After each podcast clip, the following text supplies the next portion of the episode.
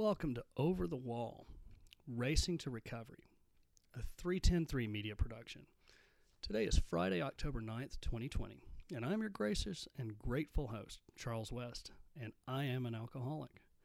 My sobriety date is November 9th, 2017. Haven't had a single drink since. For an alcoholic like me, that's truly a miracle. This show wouldn't be possible without it. This is the first show, podcast, episode, whatever you want to call it. It was my wife's brilliant idea to start a podcast, and I can't thank her enough for the nudge to do something like this. Primarily because it truly appears that it is the missing piece I was looking for to tie all of my life's labor together in one place where it can be found, heard, read, consumed, and shared with other people. She made me realize something very important about our present world and society, which is so completely and totally screwed up sideways and backwards right now, in that nobody reads anymore.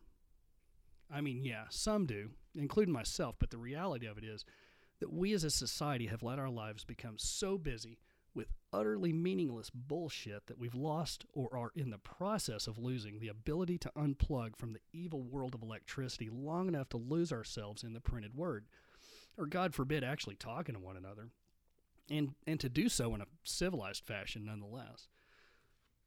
Personally, I do not believe civility to be dead, but it is indeed rare these days. So here's the deal. I mentioned at the beginning that I'm an alcoholic. Now, I don't feel so, but many believe that it's a brave thing to admit such a thing. I'm not sure why. It's part of who I am, and I am not, nor will I ever be ashamed of that fact. In fact, being an alcoholic, especially an alcoholic in recovery, allows me to help others that are mired in the disease of addiction in ways that I could have never imagined myself. Knowing who I am and who I am not frees me rather than enslaves. It's said that addicts and alcoholics are zebras in a world of horses. At least I've heard friends say that. That might have been true 20 or even 15 years ago, but civilized society has decayed and devolved intellectually since the introduction of the smartphone. Let's see, I guess around 2008 that was. That it's more accurate to use mules and donkeys in 2020 and beyond rather than zebras and horses. And I mean that. People can't even drive a damn car anymore without a phone in their hand. You know, and if you don't do that, I don't mind calling you out. You're a freaking idiot. You're a moron. You know, most people can't go a day without using their phones, and most of those can't even go five minutes without checking their posts and feeds for, you know, whatever praise or attention, you know, or to, to bolster whatever, you know, stupid argument has ruffled their feathers today. Regardless, you know, I could rant about how stupid this world's become all damn day long. But that isn't going to help anyone put down the drink or drug or get sober or quit acting like a jerk or find Jesus. It's just not. Simple fact is, we all have to work together and be respectful and civil. If you're not working together toward a solution, you're just standing in the way. Standing in the way of your own progress as well as that of other people. You know, the title of this podcast, Over the Wall Racing to Recovery, stems from two huge bits of my own life my careers in both auto racing and drinking, and I was incredibly good at both. That's not a particularly good thing. No. The good thing is that I'm now sober and I've been sober now for 1,066 consecutive days. That's right, all in a row. Not just nights and weekends, as they like to say. There was a day when, when my greatest fear was not having a drink before I went to bed. I mean I simply had to have something to drink before I could go to bed at night. I could not live a single day without putting alcohol into my body. And I spent decades like that. I was miserable otherwise. I was also an asshole, big time, to a lot of people, people I cared about. But because of alcoholism, I was a real jerk. Selfish, self centered, egotistical, narcissistic, manipulative. I lied, I stole, I cheated, literally. I was unable to remain faithful in multiple marriages because of my dependence on alcohol and drugs and on codependent people. I was under assault from everything for so long that my brain's chemistry was changed. You know, the shitty thing is, that's how I always was, you know, from as far back as I can remember. I never chose to be an alcoholic. It wasn't something I just up and decided to become, nor was it an issue of morality that I drank. It was my birthright. My mother was an alcoholic, though she would never have admitted to such a thing. In fact, she took special care to demonize and belittle anyone else who was. I have I have vivid memories from my childhood of, of, of both my mother and father pointing out other people they knew and said that they were alcoholics. You know, I never questioned that until going to meetings myself. How in the hell would they know unless they were going to meetings themselves? That was an eye opener for me for sure.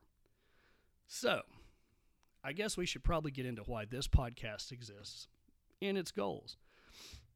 I guess that part's kind of simple. You know, the world's full of alcoholics and addicts, and it's hard to find decent resources for those in recovery in a podcast form. At least that's what my wife told me. Now, I don't know, nor will I attempt to determine precisely why that is, but it likely has something to do with misunderstanding the recovery group's traditions on top of the fear of breaking anonymity, which is absolutely absurd in this day and age. Completely understandable 80 years ago, though. Now, I know what you're asking.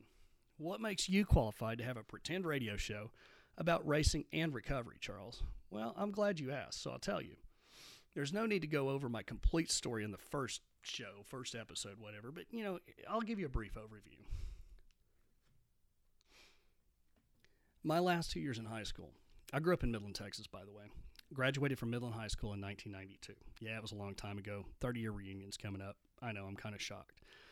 You know, for most of my junior and senior years, though, I worked as a mechanic for a, a little outfit called VDS Engines. Uh, it's a little place out near uh, the Midland Airport that built and serviced the uh, Chevrolet Indy V8 of that era. It was a beast and a monster of an engine, and I had a blast working on those things during high school. I was only 16, 17 years old, and I was already getting to work on my, my passion, which was bad, fast race cars. You know, growing up in Midland, having family friends like Jim Hall and Bobby Hillin really helped fuel that passion also you know, there's a full account of you know my association with and influence you know by these men um, in a book that I wrote about uh, Indianapolis 500 and my association with Indy 500 uh, called Long Kiss: An American Ritual. You can look for it on Amazon or you know half the libraries in Indianapolis. I know it's out there. Um, but it's been a while. It's been ten years since I wrote that book, and a lot of things have happened since then. I, you know, I quit drinking since then. Um, but you know, I, going back to high school, you know, I remember getting fired from VDS. You know, it wasn't my fault. You know, there's nothing I could do about it. You know, I just ran with some really bad people in those days, and a few of them schemed to get me fired, and it worked. Um, you know, that's another story for another day. But that was my first stint working with, with Indy cars, real race cars, not the small town slapped together shit. Although, you know, there really isn't much difference in some cases. Sad but true. Race cars are race cars. Um, you know, let's get the point though. You know, I went to college after high school. I graduated and went to work for a little company in the Pacific Northwest named Microsoft. You know, for a computer geek like I was growing up, that was a really, really cool thing. I mean, it was kind of a dream come true. You know, what was also really cool was was the fact that not only could I drink at my desk at Microsoft, but the practice was openly and actively encouraged by the company. I mean, there was always some kind of alcohol available in the building somewhere. Microsoft wanted us to drink. They wanted us happy even if it was only artificially. You know, and this this wasn't just company functions either. It was no secret that there was beer and wine in the coolers in most of the break rooms. You know, Kahlua was kept on hand for morning coffee, Crown and Jack for after lunch socials amongst the sea of cubicles and overworked nerds. And it worked. We stayed late, we drank, worked overtime for free, and ignored our personal lives because we were having such a good damn time. Until we weren't. I can't speak for others, but I left Microsoft twice, and both times I was in really bad shape mentally, physically, emotionally, spiritually. I mean, collectively, it was the most brutal and sinister experience of my life. There's no question in my mind that without the alcohol, it would have been completely insufferable. It was working there at Microsoft that I started drinking daily. I mean, most of us did anyway know, between my sentences, you know, in the evil empire up in Redmond, you know, I spent time at, at, at several different places, but most notably are the, the five years each that I spent at Southwest Airlines and in the IndyCar, IndyCar series in, in various capacities. Um, the point I like to make is quite often is that, you know, at 46 years of age, which is now, I've never had a job where I couldn't wear jeans or drink heavily on the job. That's the truth ever. God's always been kind to me. I don't know if that's, you know, him being kind, but kinder than I deserve. You know, and speaking of God, he's a big part of my life and really always has been. You know, we'll surely cover that in depth in future podcasts, but I went to church a lot. I mean, a lot as a kid. I like to tell people every single day of the week I was in church, and that's for the most part true. You know, I, I could probably dedicate a week's worth of shows just to that subject alone. You know, but that didn't keep me from becoming an alcoholic, nor acting like one. I mean, did I mention I was a real jackass? Big time. Huge jackass. All I cared about until I got sober was myself. I didn't really even listen to what you or anyone else had to say unless it was going to get some, me something I wanted. I mean, get this that's normal behavior for an alcoholic. It's part of the disease, it's part of my disease. Same thing with addiction. That's part of the disease. Higher power, Mother Nature, the universe. They all mean the exact same thing. They refer to a power greater than ourselves. One. Allah of Islam and the God of the Jews are one and the same. But most folks either don't know that or they're just ambivalent about the fact. They practice willful ignorance and foolishly believe that their God is the best and the only right one. Therefore, yours is wrong. Funny. Thinking like that's what's wrong. You know, that's not my experience. No, not at all. And if you keep listening to my podcast, you are going to hear clear evidence of how God works in my life and has worked in my life. I promise you that some of the stories will blow you away. Like how I saved a random classic 55 Chevy Nomad from burning to a crisp right in front of my home just because I had a fire extinguisher.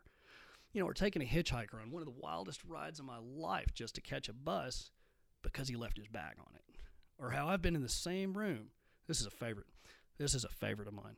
Or how I've been in the same room with Mario Andretti in our underwear on multiple occasions or how I finally got to stand in, in victory lane at the Indy 500. That was a dream I'd had since early childhood. It's something that God gave me, something that came true.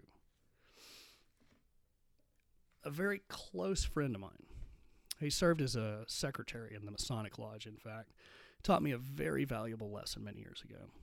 He said, if you get out there and walk that sidewalk, as he put it, he said it'll talk back to you.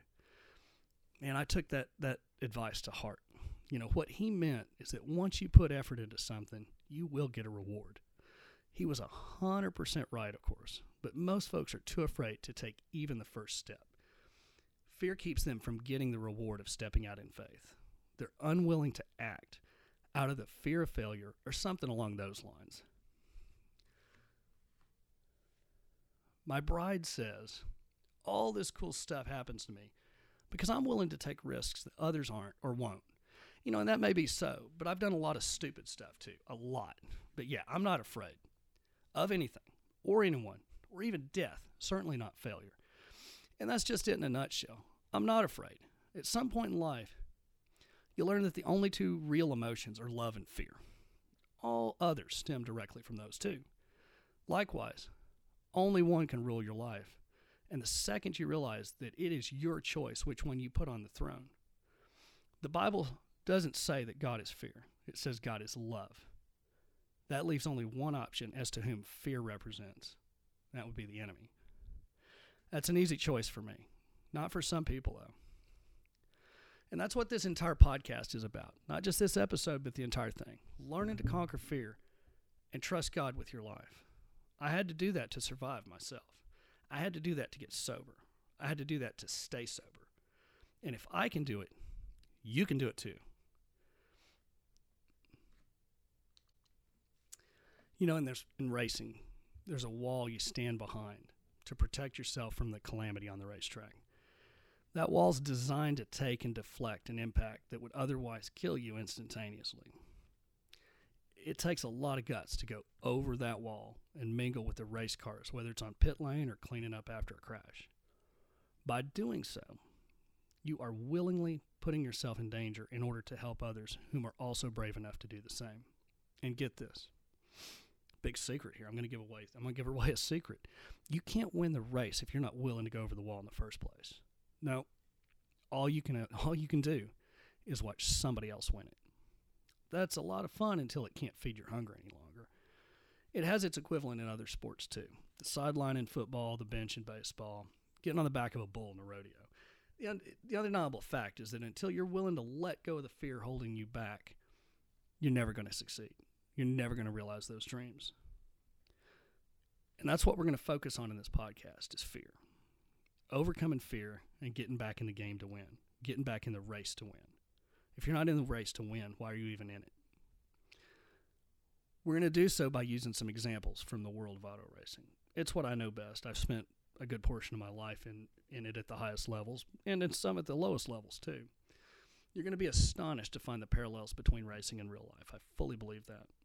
You know, and we've got plenty of time because we're going to do as many shows as we can, at least until we can't do them anymore.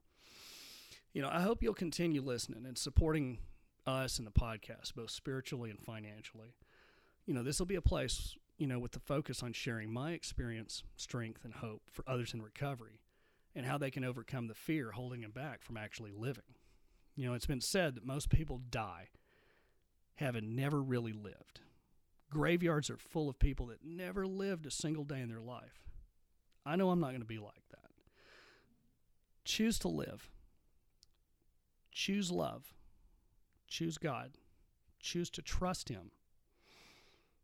These constitute the very first leap over the wall that's necessary to get you racing toward recovery. Are you brave enough to take such a leap of faith? You never know. The life you change might just be your own. You know, thanks again for listening. Over the Wall Racing to Recovery is a 3103 media production. You know, once more, my name is Charles, and I'm an alcoholic. Please email me. My address is charles, C H A R L E S, at 310.3media.com. That's written out as, as a number 3103media.com. That's also the address to our website. We can be found on the web with links to all of our content at 3103media.com. Until next time, keep the rubber side down, hit your marks, and may God's speed bring you home in one piece. Thanks again for listening. My name's Charles.